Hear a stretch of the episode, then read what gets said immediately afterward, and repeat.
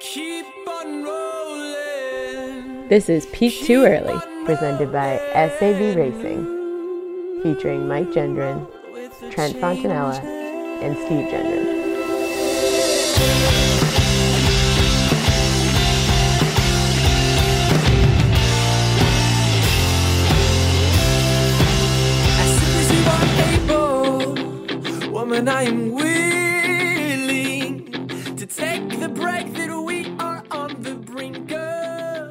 Everyone, and welcome back to the greatest running podcast in the world, Peak Too Early. I am one of your hosts, Steve Jenner, and I'm joined by Mike Jenner, who is somewhere off the coast of Connecticut. Mike, how you doing? Steve, there's just something special about track being easily accessible on television. If only we could make this happen all the time. But it's been fun watching the trials, and it's been fun being able to just click on my television to NBC, not having to go through some crazy paywall or have some kind of crazy subscription. I can just turn my television on, and there's track there. So I'm enjoying that.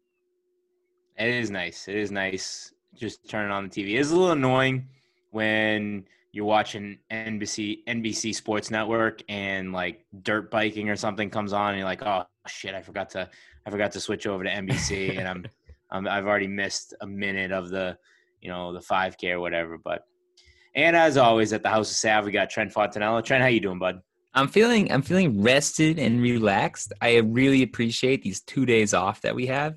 It's kind of like a, a never-ending grind um, those first few days, but I love the way they do this. I love how they give you a little midweek break, take a little time off, record a podcast if you so choose to, uh, get get refreshed and get ready to go because we got some big days coming up ahead of us.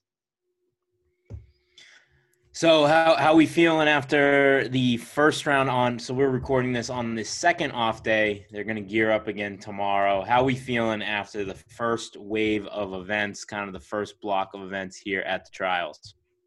So Trent kind of just alluded to it, but we so we had our first virtual watch party, and you know it wasn't the biggest watch party we've ever had, but the fact that first of all, it, you know the it, it kind of accumulated where the the big events, the finals, were all happening on a Monday. So right, it's hard to kind of rally the troops, but we were still able to make it work. We had a solid group going, and we had ourselves a bit of a hell of a Monday night. There, I mean, we'll get into it. There's some unsurprising things that happened. There's some very surprising things that happened, but it was one of the, you know you need that to happen. You don't want just to be chalk, chalk, chalk across the board. Um, for the, and we revolutionized gambling, track gambling for sure during this watch party. Michael, sometimes you want it to be chalk though. You, you know, you ask us how we're doing, and this is really a case of what was the last event that happened. And there's been some exciting finishes. There's been some where it has been, you know, chalk and maybe a little less exciting. But really, the last event, uh, and we'll probably have to start with is the men's 800, and that's the one that kind of sticks in your mind. That's kind of really what we went out on. Actually, I think the women's 5K was after that, but still, the men's 800 was so impactful uh, on Monday night that it's sticking to me. And that one I could have went for chalk. So in some cases, there wasn't enough chalk. Coming off of that, I feel like we were all a little rattled as track and field fans. So it's been a roller coaster, right? It's it's like a March Madness tournament, right? You get a couple upsets, you're feeling on top of the world, and then you're one of your final four teams gets you know knocked out in the first round by a 14 seed. Um, so it really is just like every event. There's just some wild swings. Yeah, so we we had the watch party like Mike was talking about. We set up a couple gambling games. Um, it was fun. Uh, you know, I think I'm just gonna make the I'm gonna make the call. I'm gonna throw it out. So so we were talking about it, me, Mike, and Trent before this. We were thinking about doing a, an in person watch party for Sunday night. Um, let's just go back to virtual. What do you think? You guys, That's breaking guys want- news. yeah, do you just want to go back to virtual so we can glu- include everybody that was on the previous one? I mean, let's I'm talk down about to it get. on the podcast. I- let's talk I- about it on the. I'm let's, down let's to- weigh the pros. Let's weigh the pros and cons. All right. So Mike can't make it. Mike's got to work. He can make it virtually. He can't make it in person. Trent and I are talking about it. You know, trying to pull this together. I wanted to get more lead time on promoting this and get it out, but the bar is reopening, and they don't know if they're going to have their license yet. So I find out tomorrow morning if they're going to have their That'd be a license. bummer. Like I'm scrambling to throw this thing together. The RSVPs have been relatively weak. What do you think? Do you just want to go back to the virtual on Sunday? I love this. I love this like inside baseball. We are making decisions right now about the watch party on Sunday. I mean, it's a Well, I- balance. here- here's the thing. Here's I- the thing. I- here's the thing. I, I'm I'm discouraged. I'm dis- if we're, let, let I'm discouraged because like I we've been we've been we've been um you know kind of gearing towards this week for a long time on the podcast and it's just for many reasons right reasons out of our control reasons out of my control reasons out of mike's control reasons out of trent's control i think that if we tried to pull together an in-person party it might be a little lackluster right but we did have so much fun on the virtual thing. We've done we've had fun on the virtual things in the past. I don't know. I'm I'm starting to get the feeling we should just we should just bond with the two crew across the nation and do these games again. Those are the people we want to be watching. Eh, Listen, if anybody thinks that we're like fabricating, this is this is a wild thing that's going on here because we had like a 10 minute conversation about this going into the podcast and we got nowhere with it. And then all of a sudden, turn the mics on, the recording's going, it's like shit's getting done. Things happen and we're figuring things out. So listen, I'm I'm all on board with how to do this. All I know is Sunday night, I want to be sitting in front of a television. Steve, I want to be gambling with the two crew and I want some crazy stuff to happen. I want the reactions, I want the screaming, I want the the absolute nonsense that goes in. And if we're going to move to this virtual thing, Steve, here's what I will say. Here's what I will say. We I think because it was a Monday night, we didn't do our usual after party. People kind of hopped off pretty much as if we're going virtual and we're going to move away from the bar, what I'm saying is that's not happening Sunday night. We're going to watch the events. We're going to have a hell of a night and we're going to pe- keep the party rolling afterwards. That's my What? only request. Mike, you say it like Sunday night is not a night before work. Like Monday night and Sunday night are very different in that regard. Now, I appreciate the mentality. Sunday I fun day, dude. It feels a little different. don't disagree with you. and Steve, it's the last day of the trials. So, Yeah. I mean, we got to have the after party. That's right. That's right. Steve, what is the deal with this bar like not having their license? Isn't this isn't this a bar? No, they're new. They're, they're just Ah. opening up. So they they're kind of scrambling to try to pull it together for us. But like and then the other thing is like I don't want them to scramble and have like four people show up. But hold on. If we're talking Sunday Maybe we night, cut this. I don't know. I I don't know. I I I want to be at a bar watching traffic, like screaming at TVs with people, though. You know? if we're watching Sunday night, the two crew is more likely to want to like crush beers and, and be online than Okay. the Lowell. Nothing against the greater Lowell community that's into track and field because that's a wonderful community. that's in the track and field. However, if, if there's a group of people that is like, yes, I want to drink beers and watch track on Sunday night, because I think the first distance race is at like seven, seven thirty or something like that. It's probably the two crew. Okay. All right. So that settles it. What if Steve goes virtual from the bar? And Steve's Oh. at the oh. bar screaming at the television. It's not a Whoa. bad idea. Yeah, it's a terrible idea. What are you talking about? I mean, I don't know. Yeah, I said it as think- a, I said it as a joke, and Trent's like, "That's a great idea." You know, know. sometimes you get like these like pregame, postgame shows, and especially on the radio, and they're at the bar, and you can hear, you know, the people in the background, and it's like whoever on the sports hub talking about how they're live from Sally O'Brien's or wherever the hell they are. Sally uh, O'Brien's. Where the hell's Sally O'Brien? It's the, the Irish pub down near my house in Somerville, so that's not where they're recording from. What's the one like right outside Faneuil Hall that they're Hurricane? O'Reilly's. Yeah, yeah, they're always there. So I mean, I don't know. They make it work, but but that's All right. okay. That's- So that settles me. it. That settles it. Steve's at the bar. We're gonna be we're gonna be virtual. We're gonna be virtual. We're gonna set up a couple games where uh yeah, we're gonna we're gonna we're gonna do this the way it was started, right? We started this as kind of like with all these virtual parties. I think we that we per- perfected the virtual watch parties. Um, so that that settles it. We'll do that. We'll bond with the with the two crew across the country. We'll do that. But uh, we did come up. So Trent came up with. So we we did a couple different gambling games. We did our normal pick 'em. So it was like score like a cross country race. We did uh, we did an exacta pick. So it was like horse racing. So you picked the first, second, and third in the women's fifteen hundred. But in the men's eight hundred, we introduced a new game, which is probably my favorite. So, Trent, why don't you explain this game that you kind of came up with on the spot? Yeah, so basically, we are auctioning off runners here. So we're going through every entry into the men's 800 final, uh, and anyone can can pick that person as their you know as their runner. Um, but it's an auction style price, right? So people are bidding the price up on who people want. Some people there's not too much interest in, so you get it. Some people there's a lot of interest in, so the price is going higher and higher. But the kind of fun wild card to this was um, because we thought we knew for sure who was coming in first and second in the men's 800. Turns out we completely didn't. But we're picking for third place. So really, any runner that was in the field, you know, was on the board to potentially grab third place. Not everyone really had a chance at winning, but absolutely everyone had a chance at third place. So we start off, I think it was like Samuel Vols. Look at the, the heat sheet right here. Samuel Voles, Daniel Nixon. Those guys went for like three bucks early on. People were picking them as third place. And I think Clayton Murphy came on the board and all of a sudden it went to 5 10 20 25 somebody grabbed him for $25 we're going down to, to brazier and hoppel and it's a little bit less because we think they're going to be first second but people are still scooping them up.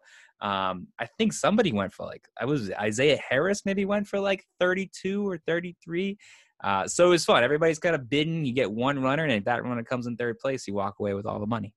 So the third place thing i think is really the genius of this whole thing. So we originally we originally did this as pick third place because we thought Brazier and Hoppel were going to be the two far and away, uh, you know, finishers. Boy, were we wrong on that.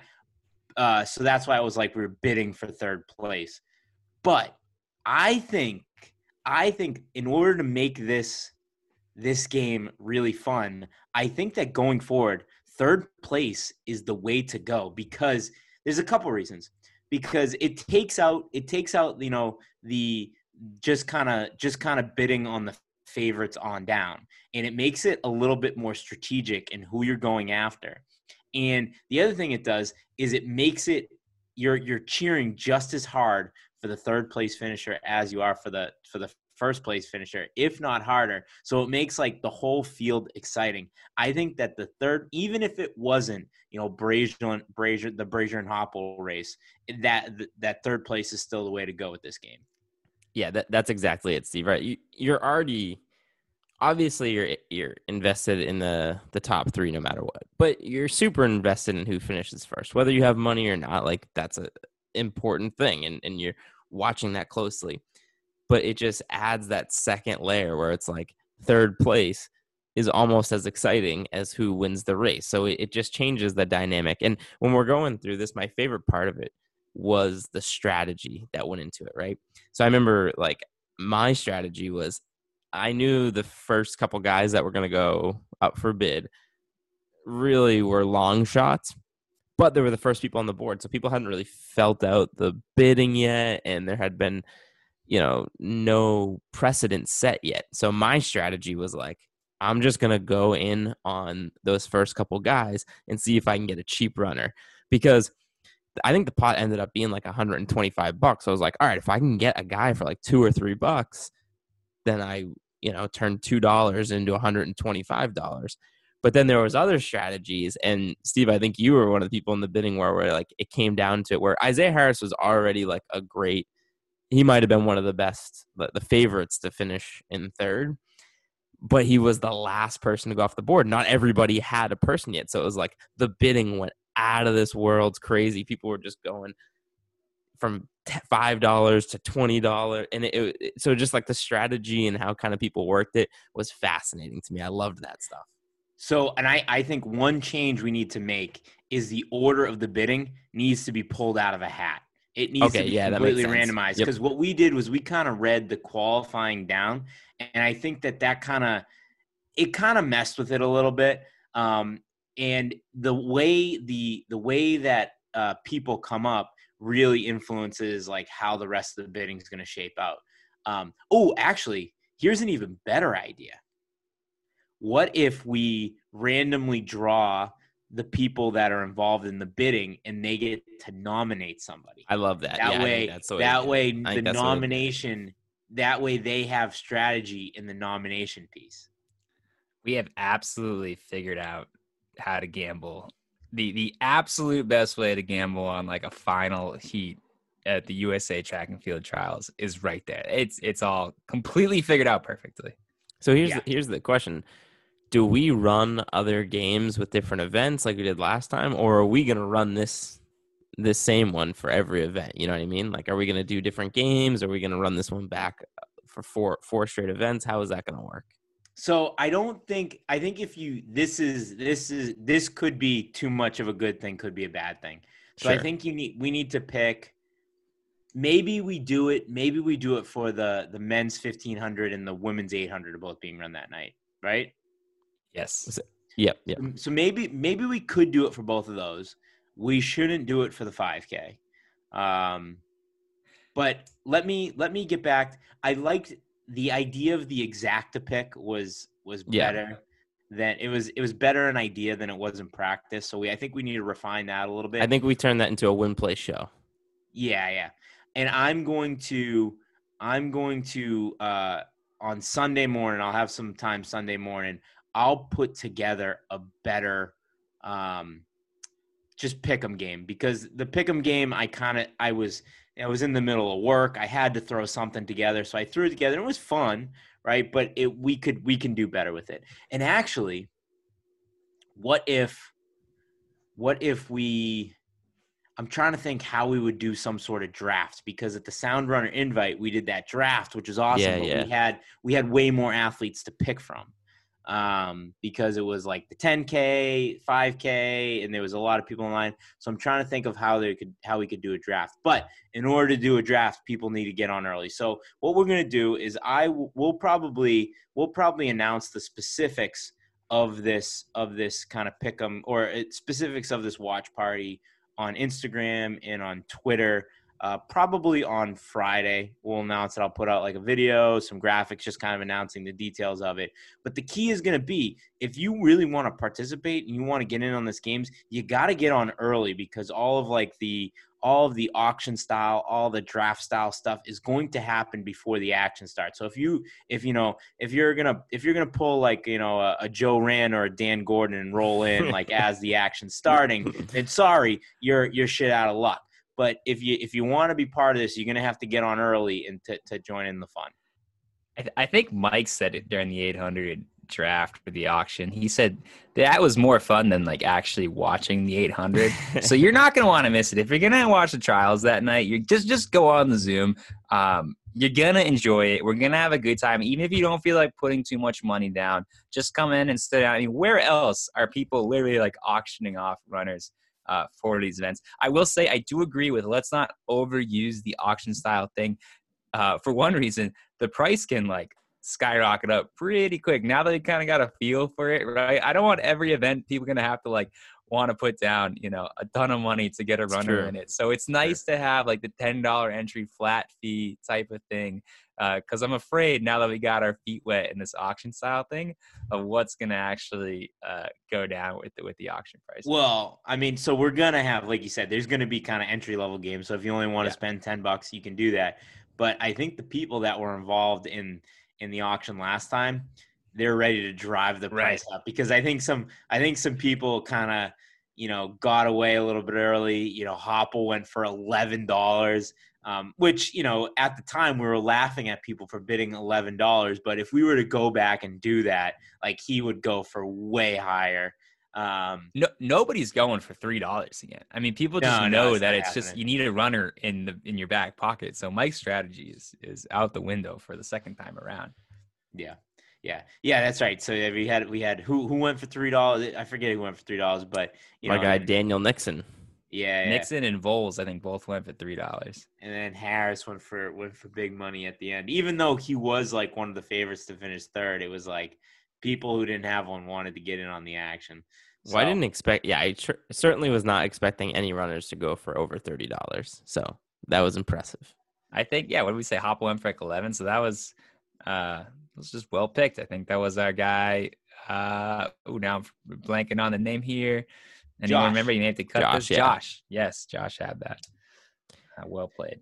So um yeah, so we said that the gambling was actually or the auction was more fun than the race. So um we're gonna get into that. So, uh, Mike, why don't we kick off the running news?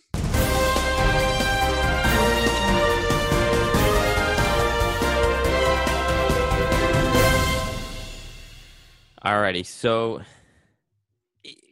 I said we were gonna go in order of events, but I feel like we've already kind of like danced around it too much. We should just get into the 800. We should no, talk no, let's about. go in order. Let's go in Oh, order. You want to keep the suspense? All yeah, right. let's go in order. Okay. So the men's 10K final happened on, oh man, what day was that? I think it was Saturday. Oh no, it was Friday. Thursday, right? Friday? Okay. Friday. Striking out like crazy. So the men's 10K happened, and we had a peaked too early friend of the program sweep with Woody Kincaid being the U.S. champ in 27.53. Grant Fisher right behind him in 27.54 and Joe Klecker in 27.54 9. Gentlemen, what do we think of the 10K? Can first off, I don't think I like I. This is by far the most I've followed the USA, you know, trials here. I wasn't this into track and field in 2016. When it was day one, I don't think I realized we were going to be having like finals right away day one. I thought Oh, it'd be a lot of like prelims and all that stuff. So to get the 10K final, like the first night, like I knew a few days before it, but it still was like it pumped you up. You're just getting warmed up with track and field, then you get the finals on. So I mean, that was my first reaction. Was just excited to have that on. I mean, uh, Lopez Lomong pulling up with an injury. Mm-hmm. Yeah. Nobody saw that coming. That was that was kind of heartbreaking to see him kind of like limping off the track. Um, it you know, as as pumped as I am for our guys, like we had a we had a friend of the program sweep. I I mean I I posted the video on Twitter and Instagram. I was going absolutely bananas in the last 400 meters, like screaming at the TV for you know uh, for Woody Grant and uh, and Joe. Um, I I I wanted to see Lopez course. do well Of course. you know, and you know he was on pace. I mean, he, he, I mean, he still is, but he was making his mark as probably the most well-run, most well-rounded American distance runner of all time. You know, competing all the way from the 800 now up to the 10K, looking like he was going to make the Olympics on the 10K team. Um, yeah, I, I felt bad for him. I mean, it, it- you never, you never, you never want to see somebody have to bow out because they're injured, but to to to be there, to be that guy, and and just have your body fall apart shortly before the trials, have to pull up midway through the race. It was it was it was tough to see, and you know I think we're gonna see. We we certainly haven't seen the last of Lopez. I think there's some some rumors going out there around uh, him possibly making the move to the marathon in the near future and and just think of how cool that would have been if we had an 800 runner that had success at every every level Mhm. including the 10k and then go have success at the marathon that would be that would be one of the coolest stories. So not that he hasn't had success he still had tremendous success in the 10k he was usa champ uh 2019 right? Yeah so i mean he's usa champ in 2019 um don't don't uh yeah, I, I can't remember from right or wrong. I'm pretty sure. I, I uh, don't don't fact check me on that. We're going with Uh, it. We're going with It it. was Yeah, no, yeah. you're no, you're right. It was Yeah, he was the USA champ in 2019, right? Yeah, and so, right. and then if he's able to go on and have success in um, the marathon, that would be a very, very cool story. But yeah, yeah, tough, tough to see. But um, yeah, I mean, I think we all we all picked Klecker. We all picked Yep. him as him as a guy to make the team. I think some of us, I think Mike picked Grant. I think uh, he was on most people's big board. Um, Woody, I mean, I slept on Woody. I think a lot of Yep. people slept on Woody. I think he kind of came out of nowhere. People weren't expecting it, but it was one of those things where when you see him crossing the finish line, it was like, of course he would be here. Like, yes, he was absolutely one of the guys, and nobody was talking about him. So that that's what I was gonna say, Steve. Is and, and I'm totally guilty of this, but I think people kind of sleep on Woody because I think people, you know, he ran that crazy fast 5K, what uh, the 1258 or whatever it was. But I think a lot of people look at that and was like, oh, it wasn't in a real meet. It was in one of like the classic Bowerman things. They did it under the lights, just the team. And so I feel like people kind of like take away from how fast he ran that night because of like the environment of the race. But the dude is a 1258 5K runner. He is so good. And I feel like this race for him kind of reminded people like that wasn't a fluke. I am legit. And it definitely woke me up to the fact that like you know, I'm a Woody guy now, right? I think I've criticized Woody in the past. We had him on and he like blew me away. He was the man. I loved Woody. So I'm a Woody guy and he woke me up to being like, holy shit, like Woody is he is a stud. He he is awesome. And then the other guys, how cool is it? Grant and Klecker. So just a couple years apart from each other in college, but how promising of a you know future for American distance running, right? Two young guys, Klecker fresh out of college, Grant not that far ahead of him, going to the Olympics on the team. I mean, the 10K is usually an event, right? Where you have like, you don't necessarily send young guys all the time, right? You send Yeah. kind of like mean, the tried at- and true distance guys. Look at the favorite Lopez Lomong Yep. and the guy who finished fourth in Ben True, a guy who's probably going to be retiring in the next couple years. Like you're right, you you you. A lot of times you get guys that you know have transitioned to the 10k later in their career, but you're right, Mike. You have two guys, their first trials, they're competing and they're you're making an Olympic team in the 10k. So yeah, I I love that team. I, I I am so pumped about that team, and I think it's a team to be pumped out like going forward for the future. Yeah, Grant and Joe just seem to be getting better every time they step on the track at this point. Uh, and they continue to do that, you know, this week. Woody Woody seems like he's probably has the highest potential for us when we uh, have the team out in Tokyo. So we're excited to see if he can have a good day out high go.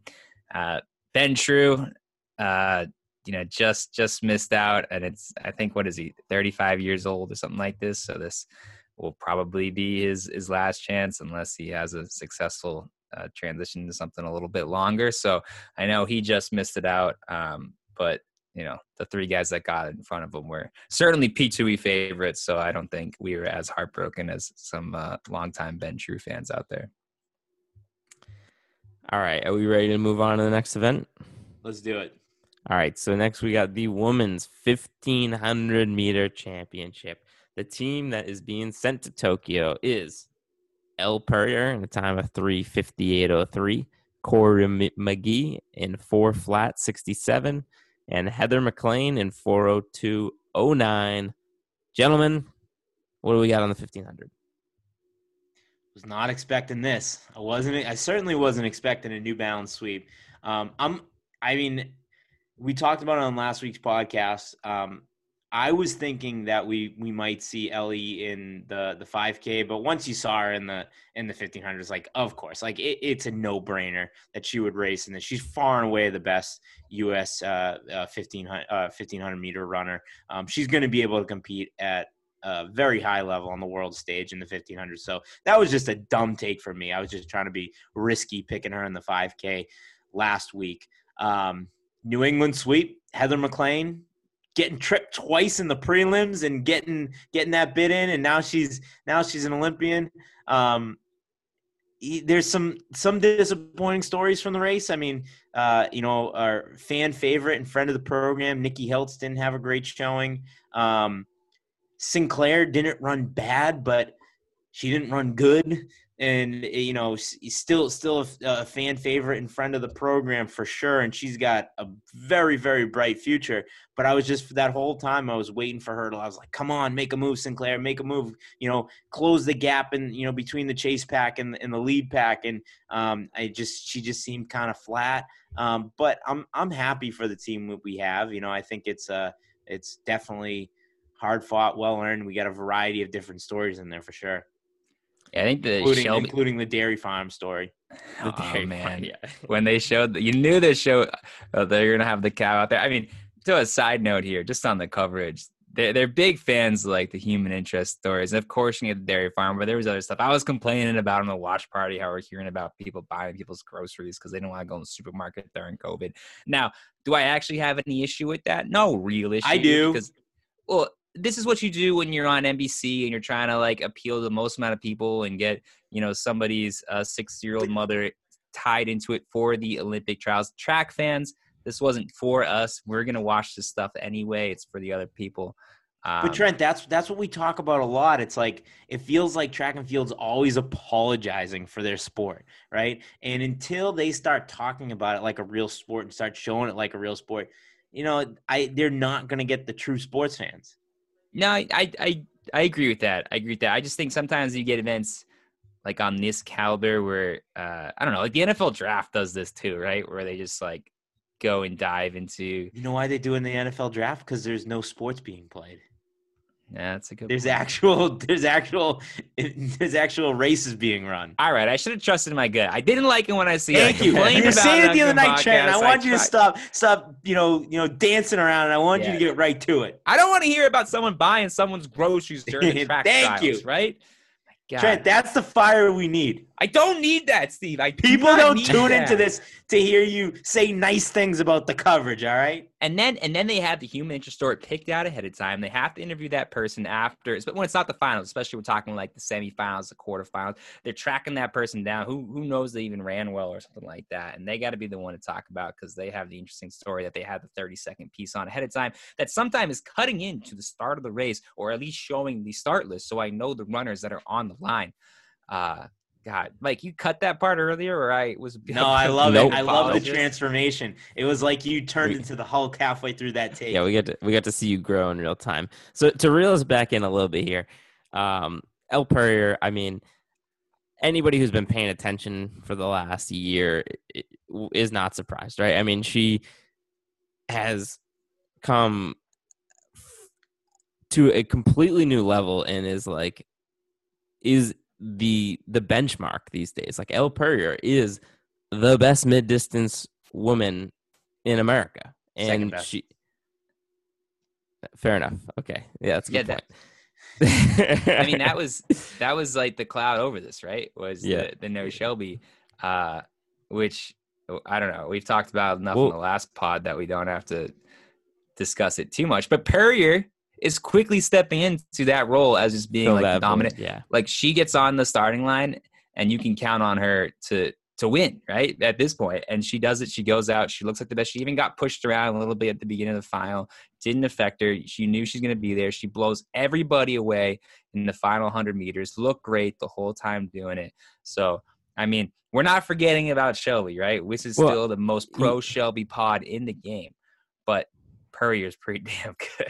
So I do I do have a point on the Shelby thing before we get to that too. So oh man, I I, ho- I hope I'm not getting this completely wrong, but in the uh, U.S. champs in 2019, to the trials for the the world champs, something happened to Cory McGee, right? She got disqualified or something in the the 1500. Am I am I making that up? Trent, you're nodding. Yeah, we had it. We had a good podcast on that, if I remember correctly. There was uh something where she, yeah, she got DQ'd for a step on the inside of the Right? Yeah, that's what it was. Okay, I knew something happened. Yeah. I knew something happened. So she gets called. So it's it's cool to see redemption story. She makes a team. You gotta love that. Um, all right. So now to get back to kind of my Shelby point, who would have thunk, even like a year or two ago, if I told you that we were going to be sending a 1500 meter team to the Olympics that didn't include Shelby Houlihan and Jenny Simpson? Mm. Would you have believed me? And is Yeah. Jenny Simpson? Is Jenny Simpson's done? Is that it for her? I she mean, she was never really in contention. never a factor. here. She never was not a a factor. Yeah, Jenny Simpson's career ended the second she threw Craig Engels under the bus. that's right. Yeah, it's been all downhill from there. So, all right, that is all I got on the fifteen hundred. You guys got anything else? No, other than the fact, if you haven't listened to our Shelby Houlihan episode, uh, last episode, go listen to it. I think it's, I think it's one of our best episodes we've ever done. Probably one of our most important episodes. And I will say, we've had a lot of people reach out to us, and a lot of people in the sport, athletes, reach out to us, tell us that they appreciated that podcast. So if you haven't listened to it, go check it out. For sure. All right, we've arrived, gentlemen. We've arrived to the men's 800 meter. And the team that is being sent is Clayton Murphy, the time of 143 17, Isaiah Jewett, the time of 143 85, and Bryce Hoppel, in a time of 144 14. You heard me correctly. That team did not include the best half miler on planet Earth, Donavan Brazier. Thoughts? I mean, I don't I don't even know where to start I on mean, this. uh, I mean, and I'll I'll I'll start by saying the the the heartbreak I felt uh, for Lopez Lomong that was a fraction. That was a fraction of what I felt for Brazier because, yeah, it would have been nice to send Lopez Lomong, but Brazier was our gold medalist. He's our guy. He is he is the captain of this team. He is he is the guy that I am I am betting minus 2000 to win the gold medal. Like I am I am all in on this guy and he's in it, it never even crossed our mind that he wouldn't be going to Tokyo. The only thing the only thing we could fathom was maybe hoppel nips him at the line, right? And it's to be it's to come down line. That's the only thing we eh, we considered. We never coming into that even up to that last 100 meters I said I kept saying to myself, "Oh, Brazier's coming. He's to come at some point. He's just, you know, he's just sitting and kicking." And to watch the watch the three athletes come across the line and not have him there it was i mean you can go on the instagram and watch our reaction it was stunning i didn't it was absolutely stunning it, there's very few things in sports that have shocked me more than that moment. I mean, well, if we put gambling odds on Brazier not making the team, it would have been out of this world plus odds. I mean, that just doesn't happen. And we've said it before, and I don't think it's a crazy thing to, to say. I mean, there's no question. I still believe Donavan Brazier is the the best half miler on planet Earth. That is something I completely stand by, and I know it's a hard take to have right now. But we've said before that by the end of his career, Donavan Brazier will be the greatest half miler of all time. Period. And again, I think it's a hard take to have in this very moment, but I don't think it's a wrong take, and I don't think it's a crazy take. We just watched the greatest half miler of all time, a guy that will, in my opinion, have the world record in this event, who just went on a three year streak of beating everybody who came even remotely, even thought about stepping on a start line with this guy in a half mile. Crush them, beat them. We talk so much about how he does it with ease, about how he commands every race, about how he's just on a different level than everybody else. And it was stunning, shocking to watch this guy look human for the first time ever. yeah I mean, that, it- that, I, that's a similar it- reaction it's like it's it's, like crazy. this guy this guy was uh, superman and it just doesn't he's he doesn't it, it to see him Crazy. not not be a superhero out there it was uh it was humbling There's some speculation about whether you know he was hurt or how hurt he was, injured. But I mean, his, his quotes afterwards were just like, "I ran pretty shitty." I think that's exactly what he said. Uh, he said he didn't pace himself well. He, he just kind of was off his game in the last 200. So did injuries probably come into it? Potentially, perhaps. But you know, talk about not being the superhero. He had nothing to really, at least publicly, blame it on. Uh, and that might just, I appreciate that. I appreciate him not making excuses, just going out and saying it. I ran pretty shitty. I respect that. But Michael, if he's going to be the greatest half miler of all time, I mean, he's 24, I believe. So he is in his prime, right? Like he came up a little bit short in the last Olympic trials. Um, this was his time. He's been dominating. He should be at the peak of his powers right now. Uh, and so, while I don't disagree with you that he has the ability and potential to go after uh, and be a world record holder um, and and be go down as as one of the best, I mean, this is this is what he needed to like, you know, pull it out of his ass. Right. This is when you know he's having a bad race, like the greatest of all time. You know, they make the top three. Yep. So, and I, I had, an, I was having an argument with a friend of mine a couple of days ago because I was saying the same thing that I still believe that when it's all said and done, Donavan Brazier will be the greatest half mile of all time.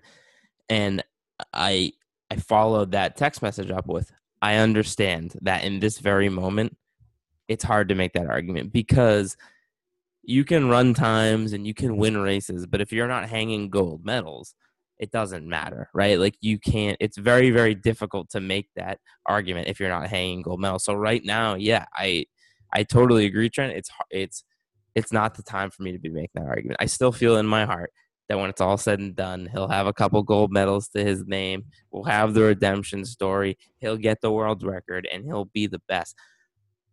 But it, it's sure hard to make that argument right now. And and I would say if I was to get in a real full fledged debate with somebody, I don't have the upper hand and I probably lose that argument. And to to what you were saying, Trent, about like just kind of like pulling it out. If you are the greatest of all time. So yeah, we had we have some intel, some insider information that says that yeah, he's maybe not as fit as he could be. He's been struggling with injury. Listen, like Steve said, this guy is a superhero, right? Like this is Donavan Brazier.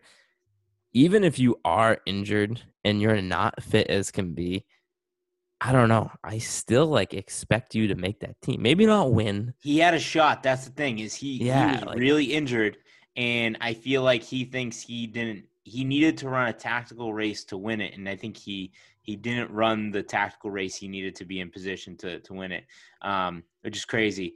But Mike, I, before we get too far with this, I do want to just kind of follow up when you were saying like I don't have, you know, I, I, I, I don't have the facts to back it, but I'm saying right now he's going to be the greatest of all time. And my favorite athletes of all time are people that I'm able to make these outrageous claims and they have proved me right. Like, how many times in your lifetime have you been in this debate about Tom Brady? And you haven't necessarily even been in a position when you made those arguments to say that when his career is over, he will be the greatest of all time. And sure enough, at a certain point in his career, it just can't. There was there was no denying it, and I was able to all those vicious arguments I've been in through my entire life. Guess what? Eventually, I was proven right. and and I hope I hope that's the case for Donavan. I really do. Um, it's just yeah, it's hard. Um, I- and, so unless we have anything else to say about Donavan, I think we would be remiss if we didn't talk a little bit about the guys who actually did make the team. Um, including our guy Bryce Hoppel. Right. We need to we need to transition let- this, this sadness real quick to to uh, one of the first guys that we ever had on the podcast. This Damn this, straight. this this a this 800 meter runner from Kansas that was lighting the world on fire. We reached out to him. Episode 17, he came on and uh, you know we we kind of you know, we, we were able to kind of create this friendship with him right away. I ran into him in New Balance, uh, the New Balance Indoor Grand Prix. A few months later, he came right up to me, dapped me up. He said, Yo, Peak Too Early, how's it going? Our guy is headed to the Olympics. And guess what? Guess what? Now that Brazier's not the favorite anymore, uh, a contender for a friggin' gold medal. So, um, yeah, that's we're not talking enough about that. Yeah, so I, I my first instinct when this happened, Steve, was like, you know, if if if Donavan's gonna fall off, that opens the door for Hoppel to take this. And I was a little bit disappointed that he came up in third. And to be completely honest, Isaiah Harris was barreling down on him and almost got him. So I was like, we almost lost both of them, which would have been devastating. Devastating.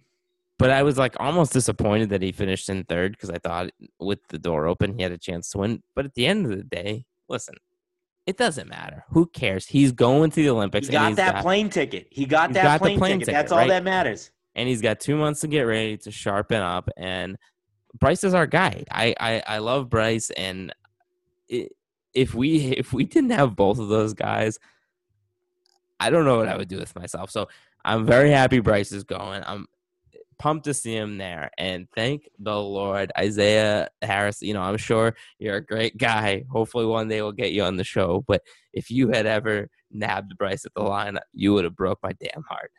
So Isaiah uh, Jewett went out kind of like unexpectedly for sure, and and just like a like out of a Dude. cannon. the balls on that guy to just Yeah. come with with Bryce and Donavan in that race to just decide that he was going to command the command the whole thing.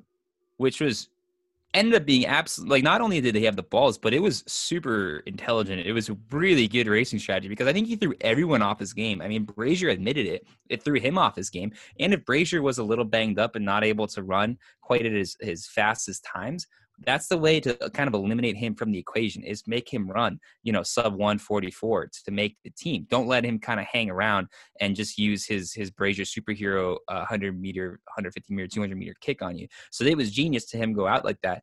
And then and then shout out to clayton murphy for for having the wheels at the end to track him down. But i do kind of think like hoppel you know his race plan had to have gone out the window when, when Jewett did that. And i almost feel like he was conservatively going for a spot on the top three there. Like he he didn't see a need to go out and, and get Jewett there at the end. Like I know all Hoppel does is win. Well, in this case, it was like all Hoppel does is get top three. Like he just seems to just want to place himself. He's like, I don't need to win. There's some crazy stuff going on out here. I'm just gonna make sure that I'm in position to get third place, and then I'm gonna use my kick, and he secured third place. So I uh obviously huge shout out to Isaiah Jewett for, for running awesome. And I mean, that's the balls that we love to see in a, a, a track meet, any event, uh, especially in an event like the 800 is going out that hard. Clayton Murphy was super impressive to grab him there at the end. Uh, but I, I, was impressed by Hoppel um, just doing his thing out there.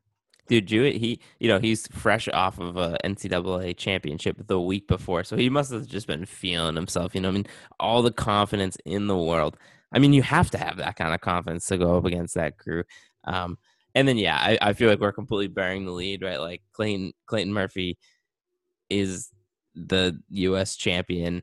Um, in I think I've probably said not the nicest things about Clayton Murphy in the past too.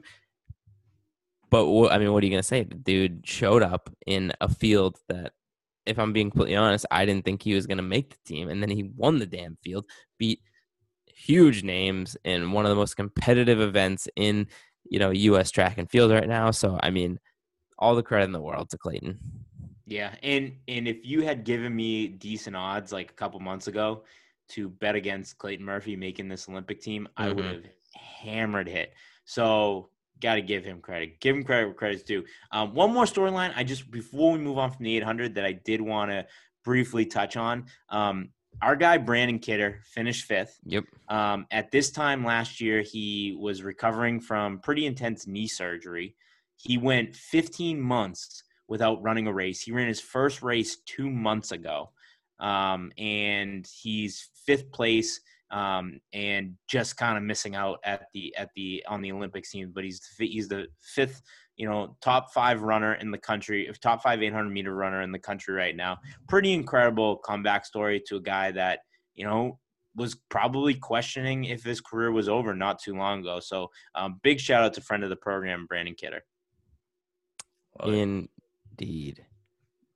Uh, so, do we have anything else on the 800 before we want to move on?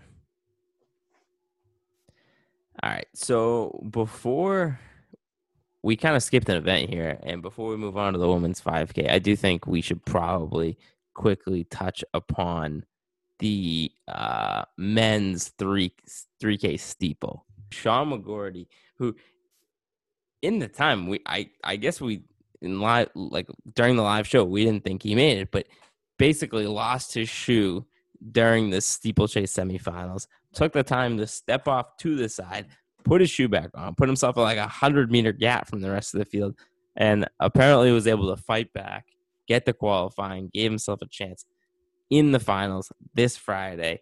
You guys have any other thoughts on 3K steeple? Yeah, I mean, well, I think it just it emphasized like how crazy the trials are, right? Like you could be the favorite coming in and you're just you're just a heel clip away from getting eliminated from the team, right? You're you're you're, you're a shoe falling below, you know, beneath your heel away from just kind of completely, you know, having your um, you know, your your hopes dashed. And I, I guess Sean wasn't the favorite, but he was one of the favorites coming in for sure. Um, but it just kind of it just kind of emphasized like how crazy this is, and um, it could it could your your your your Olympic run could be over and you know nothing to do with you. Trent? Sorry, my internet's a little choppy there. So if I repeat somebody's point, then That's my point. I believe he was the maybe the last person to qualify in his heat. So he didn't miss the automatic qualifying, but he got in as like the next four fastest. Um, and he was like that that last guy to get in. So he literally did just enough to get in. Um, and then I was just thinking if there's any event like the worst event to lose your shoe in is got to be by far the steeplechase, right?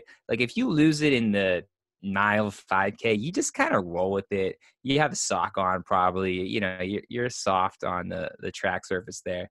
But i don't think it's an option to run one foot on a steeple. You're jumping off and landing down like pretty hard. You're either jumping off the barrier you know it's just like that water barrier with your barefoot or you're landing on the barefoot uh, so i mean now now he's going to be just the sweetheart come finals right? Everybody is pulling for sean. What he did i don't think he did it intentionally of course but he now has all of america rooting for him in the finals.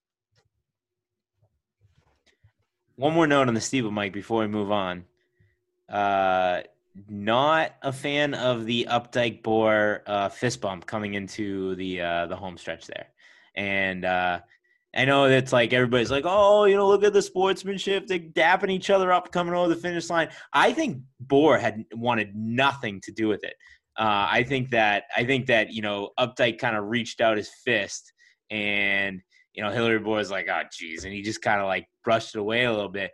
Everybody's like, oh, look at the sportsmanship. I want none of this. I think that is so dumb, and that's kind of one of the first, like one of our first episodes we got on. Um, we got on Ben Blankenship for kind of like waving Henry Wynn along to take the win in the finals. It's like I can't stand that. That'd be like if you know at a basketball game or a football game, the the players like dapped each other up on their way into the locker room. It's like no, you're you're at halftime here. You got to still compete to beat that guy. Yeah, that was so cringeworthy. And I think you're right that Bor didn't want anything to do with it because you know, Bourne knew that he had made the, the, the finals there. He probably knew that he was gonna smoke this guy if he wanted to, and then to like watch that Yeah, awkward fist bump that Hillary just wanted nothing to. It was just like, oh my, it was disgusting. Like That- I that's it. hated it. I that's hated it. I think that's why it was so cringeworthy because Bor was like, "Dude, I could bury you if I Yeah, wanted like, to. get your fucking you fist out of my face."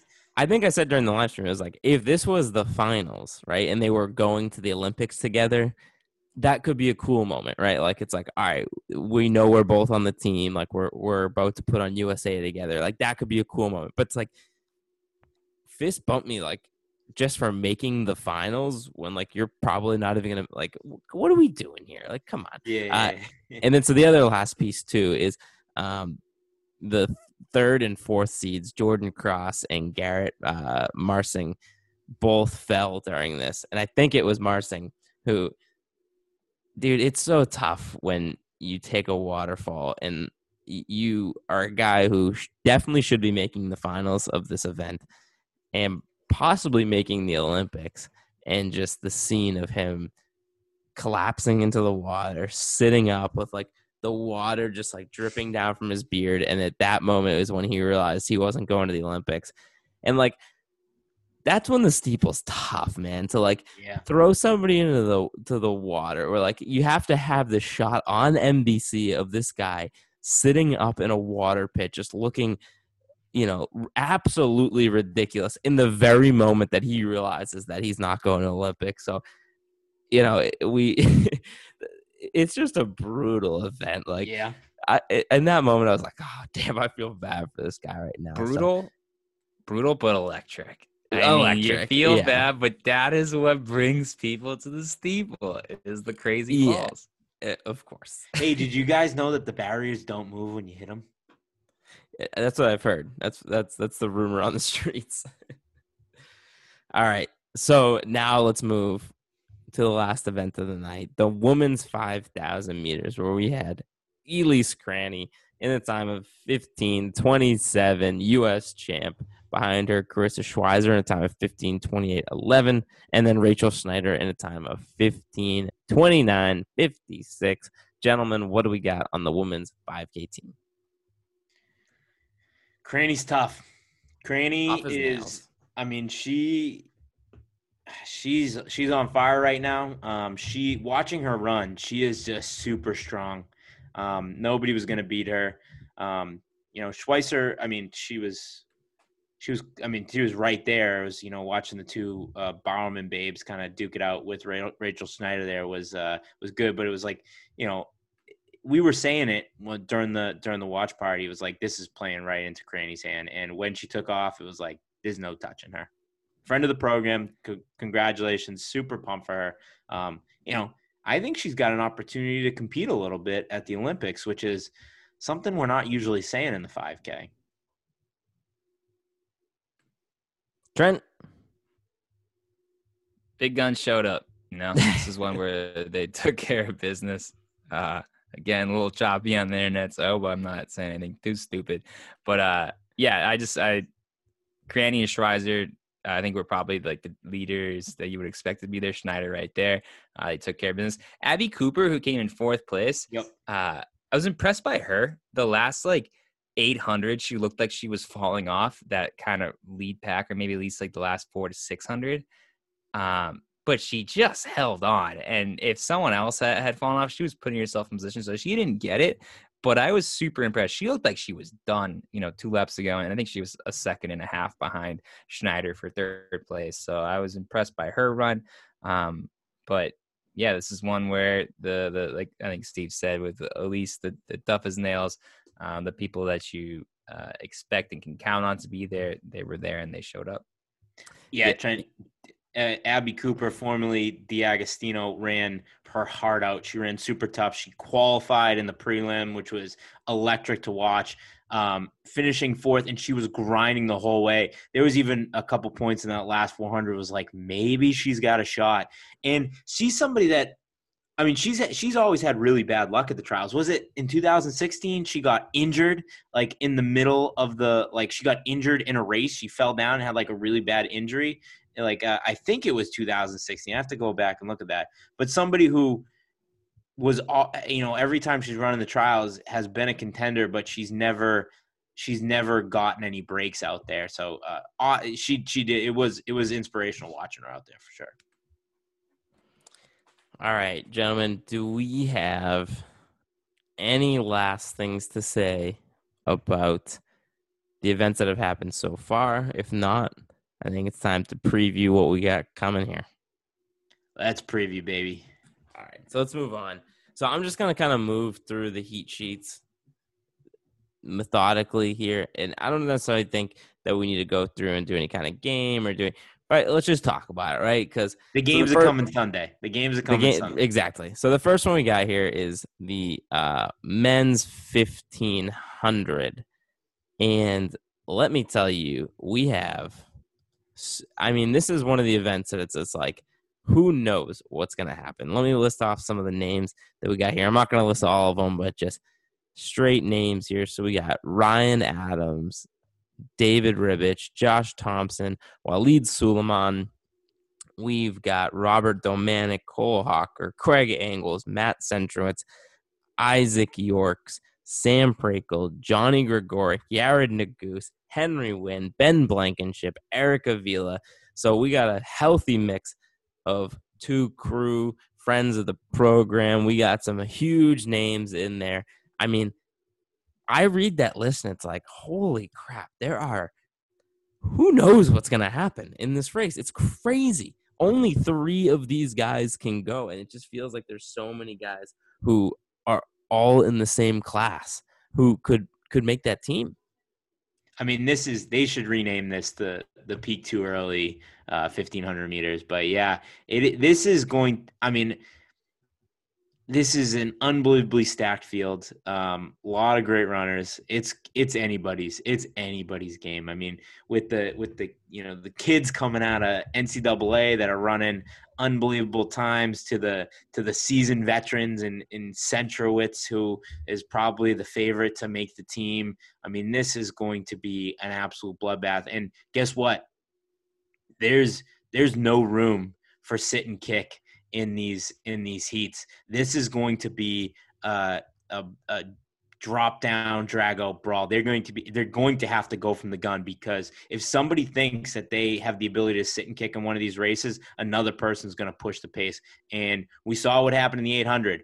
Isaiah Jewett went out there. He was just cocky, probably you know, didn't even fully understand what he was doing and went out there and pushed the pace and completely screw, screwed up everybody's uh, race plan. It's like the Mike Tyson quote, right? Everybody's got a plan until you get punched in the face. Well, the men's 1500 meters, somebody's getting punched in the face right from the gun. And it is going to be exciting. Yeah, there's absolutely going to be a name uh, that doesn't show up on like the final heat sheet. That that's probably out of the very first round that we're looking at there. You know, when the finals are running, like I can't believe that guy's not here. There's just too much good talent in these fields. I mean, Centro, I think he's definitely the favorite. I would, you know, take him um, pretty heavily to, to to win this thing. Um, you know, obviously Craig's gonna be right there, and then we get a bunch of other guys. There's like a dozen guys though that are gonna be competing for those three spots, and none of them are gonna like shock me when they're in there. There's out of any of the fields, this is the one where you could tell me, um, you know, someone who's not even seated in the top like eight or something like that, uh, that could end up on that top three, and I, and I, just wouldn't be surprised at all. Yeah, multiple people that's not even seated in the top eight. Yeah, probably top, top twelve, eight. honestly. Maybe in the top fifteen, everyone has a shot at it. So I, I got a couple questions for you guys on this. The first one, I'm gonna give you some names here, and on a scale of one to ten, 10 being the highest level of shock, zero being not shocked at all. Give me where you're at if they don't make the team. First one, obviously, Matt Centrowitz. What is zero to 10? How shocked would you be if Matt Centrowitz doesn't make the team? Eight. Whoa, that was crazy. Yeah, I'd, I'd, say like eight, eight and a half, right around there. Okay. Next name I'm gonna give you is Craig Engels. Seven. I was gonna say oh, six. Okay, that see that surprises me. I was gonna make a little bit of a point there where it's like, to me, I think the only person that would be shocking to miss this team is Centro. I'm a, I'm a Craig guy through and through, but I like literally I I would not be surprised or shocked in it when you look at the depth of this field and how crazy the Olympic trials are. Yeah. Like Craig is good, but he's not Centro, right? Centro so, on a different level where it's like I mean, Craig should make the team and I think it's probable that he will make the team. However, with it a field this deep, it's like it just it just doesn't feel like it would be that shocking if Craig wasn't was yeah. didn't make this team. Let me rethink that. So I think I think Centro's an eight. I don't think anybody comes close to being over an eight. I think the fact that we don't have a nine or a ten says a lot. So Centro's an eight. I'm gonna knock Craig down to a six, but then I think like the next closest person might be a four. I think it's a steep mm, drop exactly. after Centro. You know? Yeah, totally. After, after Angle, sorry. Engels right. at like five six. Everyone else is under three, honestly. And then so my next question is over under 0.5 college kids that make the team. Under. I'm going under. Under. There's there's just too many good people in it, right? Just a sheer numbers game, right? Uh, there's a couple great college runners that are in here, but there's also a lot of great professional athletes that are in there. I mean, you look at a guy like Cole Hocker, Yared Nuguse right now, though, it's like if you put them head to head, and I don't, I, I hate to do this because they're friends and I, I love them dearly, but a guy like, let's see, Johnny Gregorek or Sam Prakel versus Cole Hocker or Yared Nuguse, I mean, like head to head matchup right now, Cole Hocker versus Sam. How, like what's your comfort level with that, right? A guy like Yared Nuguse versus Johnny Gregorek. Like, how good do you feel about Johnny? You know, like, do you understand what I'm saying though? Like, yeah, no, I get, I get what you're saying. When, when you boil it down head to head, like, I don't think you can feel good about those guys going up against yeah. these. So I, uh, I think college I think, kids. I think strength's really going to play a role in this. Like, you know, I, I think the future for a guy like Yared is unbelievably bright, and I think he's going to be a great pro runner. But at this point in his career, watching Yared and Cole Hocker come down the last straightaway, and Hocker just kind of like bully him. You know what I mean? Like it was. Yeah. He. I mean, Nuguse was like trying to like wave his arms away from him so he could get into stride. Like I just think he's going to get knocked around a little bit about there. But Cole Hocker is going to be able to stand his ground. It's just going to be can he can he hang with the pace changes? Because I think there's going to be a lot of quick pace changes, and he, I think the you you're able to adapt to that at the pro level that you just don't really see necessarily at the college level. For sure. I agree. It's a different game out there, and there's a lot of good professional runners. There's several heats he's gonna have to get through. Um, I hope he goes out with the Isaiah Jewett like mentality though. Like screw it, I don't care who's on my competition. I'm gonna run my race and, and handle it the way I want to. Um, and he has a chance. You know, he's certainly talented enough to make the top three there. Um, so it would be cool to see him just kind of get out there and act like he still is, you know, the champ, the favorite from coming off the college race. But too many good pros. I'm, I'm taking the under on you a little bit, Michael. All righty, let's move on to the women's 800. There are a ton of names in here, so I'll try my best to kind of weed through this a little bit. Um, so Cory McGee's listed there. I'd be surprised at this point to see her run after she made the team. Uh, all right, we have Price. We have Nikki Hiltz is coming back. We have Ajeé Wilson, of course. Let's see, going down. Uh, Sinclair is coming back in the 800. We have Raevyn Rogers. We have Nia Adkins. There's like literally five heats of this. There's a ton of names, a ton of people coming out. So, where are we at? I mean, I think you have to think that the girls atop, you know, Ajeé Wilson, Raevyn Rogers, who've kind of been there, you know, they've over the last year or so, they've been a little bit hit or miss, but you have to think coming into the big one, this is what they've been getting ready for, and those two will be there. In my mind, it kind of comes down to that third spot. Who's going to steal that third spot? I don't know. Do you guys kind of feel that those two have it solidified? Do you think that there's it's a little bit more open than that with a field so huge? What's going on? How we feel about the 800? I think Ajeé is is by far the best runner in this, but I think we've seen a couple times in the past year where she hasn't always been dominant. It's been one of those things yep. where she's either on or she's off.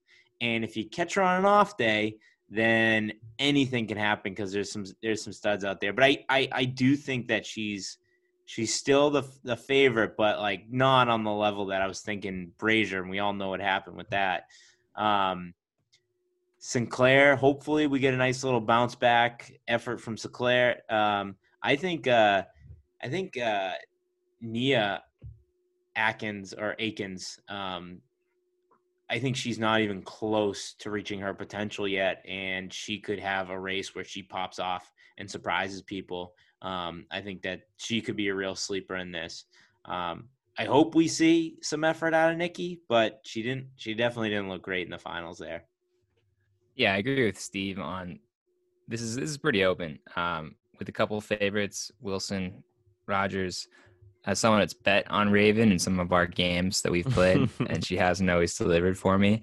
Uh, she's certainly one of the most talented women in the field, but I'm not banking on her in top three. Uh, this Mu woman, am I saying it last name right? Mu from Texas A&M. Yeah, uh, yep. She's right up there, uh, skill wise, or, or you know, with her qualifying She's way more time. of a 400 runner, though, right? Yeah, I mean, just looking at the marks, though, she's running 157 high. Yeah. So she she's right there with the the top woman in the field. Uh, Cory McGee not running. Heather MacLean probably won't run, right, with, with their qualifying. So it takes a couple people out, but deep field, any anybody's game. Yeah. Yeah, I, I kind of stand by. I do think it's kind of a race for third. Um, anything can happen, like you guys said, and and I do think that those two at the top have been wishy-washy at times, but I just do think they're the most talented in the field. So a lot of people competing for that third spot. Let's move on to well, the men's. quickly. I just well, I just want to say, go ahead. Mu is like, I mean, she's on. I mean, she looks like she's on track to be one of like the greatest American yeah. runners of all time. I mean, it's very very early in her career, but man, watching her run, it's something special. Alrighty, so let's move on to the men's 5K here. I'll give you guys some of the names we got going on. We got our guy Eric Jenkins. We got Lawi Lalang. We got Sydney Gidabuday. We got Cooper Teare, Ben True, Grant Fisher, Woody Kincaid, which I'm sure both of those are out. Um, in Heat 2, we got Connor Mantz, Thomas Ratcliffe. We got Nico Young. We got uh, Cole Hocker in there, and then of course, um, well, we got Emmanuel Bor, and then the favorites, Paul Chelimo. What do we think in the men's 5K? I just want to start off with this. I'm pissed. Yep. I knew I knew that's where we were gonna start. pissed. it sucks. How long have we been waiting for the Lomong Chim- Chelimo matchup? And we, how many times have we said it over the past two and a half years that it's going to get to the point we miss the opportunity to see these two go at it when they were supposed to? We said it's going to be, it's going to be Pacquiao Mayweather when we should have watched them fight in their prime. Instead, we watched two old guys hang on each other for 10 rounds. We we missed our opportunity to get Lomong Chelimo on the track and race, and there was so many opportunities, and we missed them all. That Steve- that that was supposed to be. That was supposed to be. That was that was four years in the making to be the biggest story on the track, and they just aged out of it. And we completely this. You know. I'm not even blaming them. I'm blaming the sport for not putting this together. So, Steve, I wrote a blog well over a year ago that made the point when the whole beef happened, when this whole thing started, that somebody needed to pony up, put together a pay per view event, and put those guys on the track right then. Because I was afraid, I was terrified that either we were going to miss the moment and it wasn't going to come to fruition. Like you said, these guys are going to age out, or by the time it does, the beef would have fizzled out by then, anyways. I do think if we got them on the track this weekend, that there would be enough hype around it for it to matter. But my first part of that prediction came true where we didn't take advantage of that moment. We never got them on the track, and we now might not ever get them on the track, which sucks. Missed the moment completely. Some of the biggest matchups that we were excited about haven't really come to fruition. I think we wanted to see Purrier and Shelby. We obviously wanted to see Lopez and Chelimo. Hoppel and Brazier didn't quite work out the way we wanted to see two guys kind of going at each other down the final stretch. So it's a good lesson. It's a good lesson for all these examples. Get these people on the track. I think we even got caught up in it, like, oh, it'll be exciting when the trials comes around. Uh, so maybe maybe we want the additional buildup, but uh, turns out you don't because you don't actually know what's going to happen. You don't know who's going to get injured. You don't know what crazy uh, things are, are going to pop up. And so these, when you have the good, Oh, we lost him. Is I, I do have to ask though? i- Is is Chelimo still the favorite here? Has he aged I out of think being he- the favorite? No, I think be, he, right? I think he's still gotta be the favorite. I think it's one of those situations where it's like he's the favorite until proven otherwise. Yeah, yeah. So I mean, I I, I gotta say, you know, looking at this list, this one, I mean, the the five K is up in the air, man.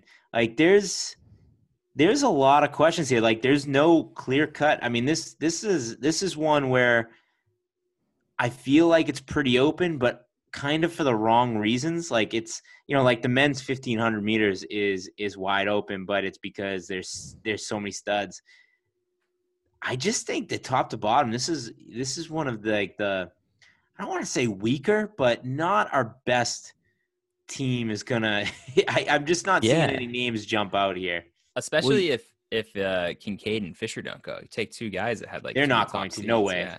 No way, no way See, they run. You pull them out. They have the two fastest seat times going into it, and then Chelimo maybe not as prime, and no Lopez, and Yeah, Wait, no, you know, no. I was just gonna say I agree. Like it's this is a weird one because it's right. Like there's so many different ways you can go with this. Like, is this an opportunity for a guy like Ben True, who we are just saying is like seems like he's always on the cusp? A guy like Eric Jenkins, who's like I was gonna say, get- you know what I mean? Like, say, is this an this is- opportunity?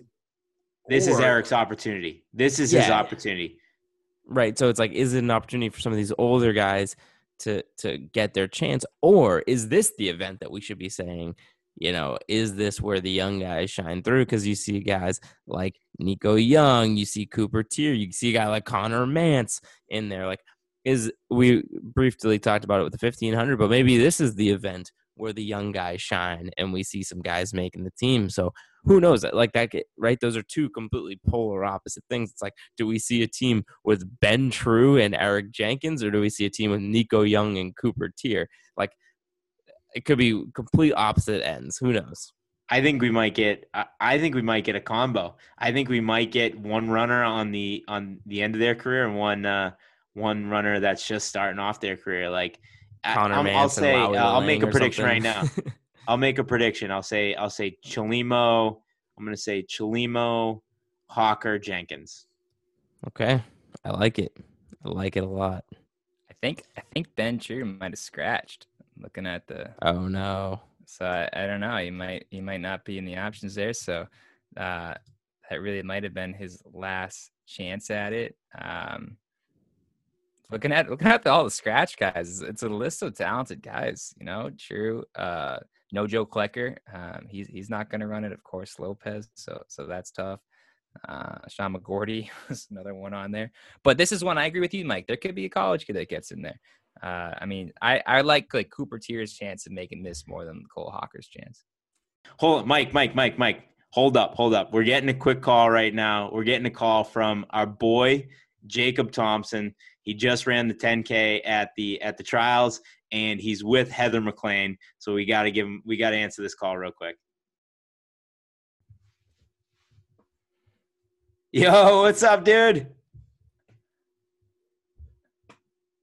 Oh, connecting. What's There up, man? How's it going? What's going on? Hey, how's it going? You uh, you celebrating Bender season? Yeah, it's it's it's yeah, it's now turned the page to bender season for us. Very Hell nice. yeah. Have you been uh, Have you been at the, the Wild Duck every night so far?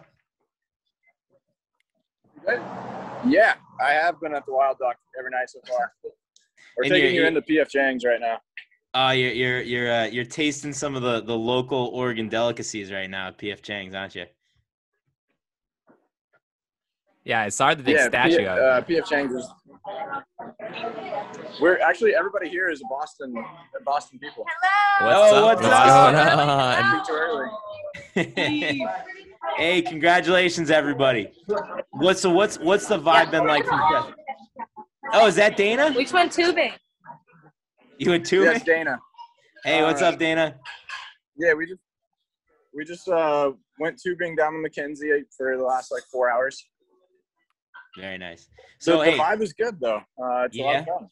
what was uh what was what was the uh new Hayward like? Was it everything that it is cracked up to be? Definitely. Uh, Drew, what do you think of new, the new Hayward Stadium? It's absolutely insane. It's so fun. It's Yeah. incredibly cool and it's kind of terrifying how cool it is. Yeah. what was what's Yeah, the it's- coolest it's- part? I've never been at a track like that before. Yeah. Well, What's I think what's- the coolest part for me was when you go, you, like, you like walk out of the tunnel onto the track. Yeah. That was what's the coolest part of Hayward for you? Underground. Yeah, the underground area, which it's like a full track underneath, and then like you just walk out this tunnel and you're like at the start finish line. How long is the track underneath the Uh, well, stadium that goes around the around the track? I I don't know if it goes all the part we were in. It's like at least 100 meters. I mean, I, it's like the whole straightaway. I it might go all the way around. I I didn't get to see like the whole. There's like basically pull you in like the call room and you can like run on the track underneath there. Yeah. What's like the uh the atmosphere for like obviously you guys are enjoying the hell out of being over it. You know, your your bender season full on, but for the people who like you know still have to race mixed with the people who made the team, mixed with the people who are starting their bender season, is there like a weird dynamic or is everyone just having a grand old time? Uh, yeah. I mean, the people who are still racing, you don't see at all. Like Of Heather course. Let's go. Congrats, Heather. Congrats, Heather. She'll be back in a minute. But uh, yeah. Once your races are over, it's just a, a grand time.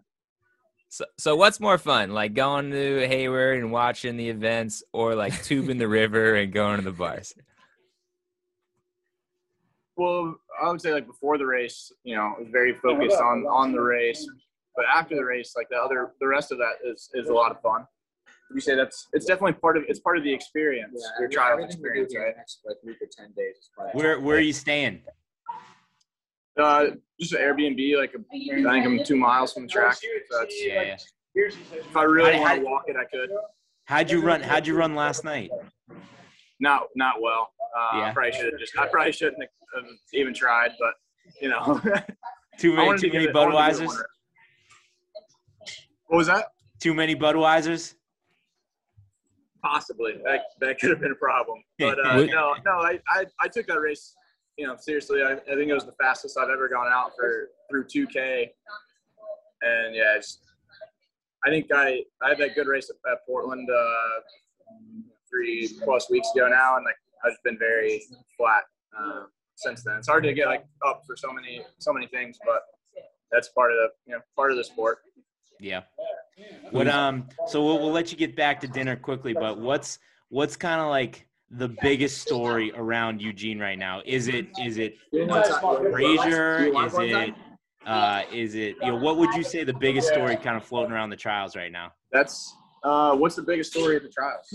I, for me, for us, it's probably Heather making the team. Is, Sure. is New Balance sweeping the 1500. Yeah. That's a big story. New Balance swept the 1500. The 1500. What's the biggest story of the trials New Balance with out here so far? Besides New Balance sweeping the 1500. two moms in the 400. Two moms in the 400. That's uh, Hobbs like just signed with Adidas, right? That just came out. Yeah. So that's yeah. There's like all the the buzzes, I guess, going around. The Sha'Carri Sha'Carri Richardson thing. People are have a lot of hot takes on Sha'Carri Richardson. It's either yeah. So there's there's a lot going on. Bad take on Very cool. Well, hey, right, last man. last call. Well, last Go. question. Who who's enjoying themselves the most? One person who's enjoying themselves the most pers- post trials. Uh, it probably either Drew right here or possibly Pat Casey, who is just he's just he's just out here just hanging out. Dude, Pat yeah, Casey's never not having a good time. That guy's yeah, always, he, he was that always us uh, partying. tubing, so Dude, he's having a great I- time. quick- long story. I was once at a craps table with Pat Casey till like five thirty in the morning. that sounds I don't doubt that at all. It sounds spot on. Anyways, we'll let you guys get back to dinner. Thanks for calling in. Congratulations. Tell everybody at the table, including Heather, uh, Dana. I, we all say congratulations. We got to hang out soon. Let us know next time you're in the Boston area. Next all time in Boston, we'll, we'll do it. All right, All right, man. have a good one. Thanks, Jacob. See ya. All right, so the final event to preview, we got the women's 10K, and we got all kinds of names in this one as well. We got Emily Sisson, Marielle Hall, we got uh, Alicia Monson, Kellyn Taylor, Edna Kurgit, Sarah Hall, Steph Bruce, we got Nell Rojas. I mean, the list goes on and on. It seems like we got quite a big contingent you know, Emma Bates, Allie Ostrander. We got quite a few marathoners in there who, you know, are trying to still make the team. How are we feeling about this 10K? This seems like another one where it's like, man, uh, uh, things could go a lot of way. You know, Elise Cranny and Schweizer and stuff like that are, are on the, the list. And those are people I would have been looking at before, but again, it's doubtful to me that they run the race. So I don't know. It seems like this is wide open for the taking. We forgot McKenna Myler. I mean, Of she's course, been getting Myler. she gets faster every time she's on a track. Um, maybe not a true contender to make the team, but that was a fun to see her name on the list here. I think. I mean, Mike, you you mentioned it. You mentioned it last episode. Um, been pretty quiet lately about Alicia Monson, um, which I'm hoping she's not injured. But um, you know, Dathan has obviously proved that he can coach 10k runners, right? Um, and I would love to see her come out because she definitely has the tools to do it. Um, you know, to see her come out make this team as you know, kind of a, a rookie would be pretty cool. And for me, this is like one of those things where how many marathoners are going to make the team, right? Because there's so many in there, and you just don't know. It's so hard to tell about the transition over to the track there and what kind of shape everyone's in and how they can hang with the folks there. But to me, somebody like Emily Sisson, I got to feel has a pretty good shot of making this team. She's one of the few people I feel pretty good, you know, saying that you know I, I, She's a name that I could definitely see making this team. Marielle Hall made the world championship team a couple years ago, so that's something you gotta definitely look out for. Edna Kurgit i- is you know kind of a, a sleeper name I think that you gotta look out for. So I don't know. This, this to me might be the the hardest one to choose from, just because some of the top names at you know the the top times and at the top of this list here are people that have already made an Olympic team and might not be running. So it's it's just really hard to figure out who's going to make this team. Yeah, Marielle Hall. I think she was our first Olympian on because she was in She definitely was, yep. 2016 Olympics. Sarah Hall, who's is kind of fun to have. Definitely an interesting one. Yep. yeah, the heartbreak or dropping out of the trials for the marathon, and then she's come down and run us some decent times in the 10k. So um, definitely have our eyes on her. It should be a fun one. There's going to be a lot of interesting names. I agree with you, Mike. I don't think there's that clear dominating favorite, but there's a lot of interesting names that are going to be in the mix. Uh, and don't sleep on the leader at mile 18 of the marathon, Nell Rojas. That's That'd right. be pretty cool to see her up there. So, um, she definitely, yeah, I, you know, you never know. She's a wild card. You might, she might be in the mix, which would be awesome if she is. So, a lot of track coming up. Couple, we got a big weekend. We got a big track meet. You know, it's uh, you know, this is this is what we've been waiting for all year. It's been what we've been waiting for for two years. What we've been waiting for since the beginning of this podcast. I am very, very excited. And you know what? I kind of needed these two days because there was so much excitement, so much going on. These two off days, smack dab in the middle of the trials, are kind of nice. Um, but hey, it ramps back up tomorrow, and we're ready for it. So, all right, should we kick off the Bell app? Kick off the bell app. Mike, what do you got people on the Bell app? So if you haven't made it your way to our YouTube page yet, the Fasters House episode two is up and live. And episode three, which will now be the finale, uh, is in the works right now. It is going to be dropping at the end of this week. So stay tuned for that. We're going to be racking up the Fasters House series. Uh, and I, I feel pretty good about the way it's going to be ending. So if you if you haven't checked it out, get caught up, get ready for the end of this week, and uh, go check out those episodes. Trent, what do you got for people on the Bell app? You know, it was a big week for us if we didn't talk about the fasters. We I could know. spent a whole episode just breaking down the fasters. Uh, we talked enough track and field today. I want to I want to talk about another sport, swimming. So since I hurt my hamstring, I've been going to the gym and I've been doing some swimming, getting my laps in. Just needed like a way to get the cardio in. Shit's so hard. I mean, if you're tired running, at least you can breathe the whole time. If you're tired while you're swimming, you're like you can't breathe. You're underwater. It's insane. So I just want to give a big shout out to all the swimmers out there. You guys are champs. I don't know why you would decide to put yourself through that. Like we talk about running being miserable, swimming seems so much miserable, more miserable. You can't even put like headphones in while you're going. So, um, yeah, shout out to all the swimmers out there. Yeah, swimming's the worst. Um, yeah, I'm just gonna end by you know mark your mark your calendars for this Sunday. We decided on the podcast. We we literally talked about it for for like a half an hour what we were gonna do, and we were kind of leaning towards a live show. But we decided on the podcast we're doing a virtual show, and you know what? I feel good about that. I feel good about that. I like where we came to. I like the decision. Um, and uh, yeah, just market calendars. It's gonna be a good time. We're gonna toss a few bucks around. We're gonna have a few beers. Nobody's and like Mike said earlier, nobody's logging off as soon as that last race ends. We're we're we're gonna have a virtual party. And you know what? If you told me a year and a half ago that we were gonna be doing these virtual parties, and you I you told me that they were gonna be a lot of fun, I would have told you you're crazy.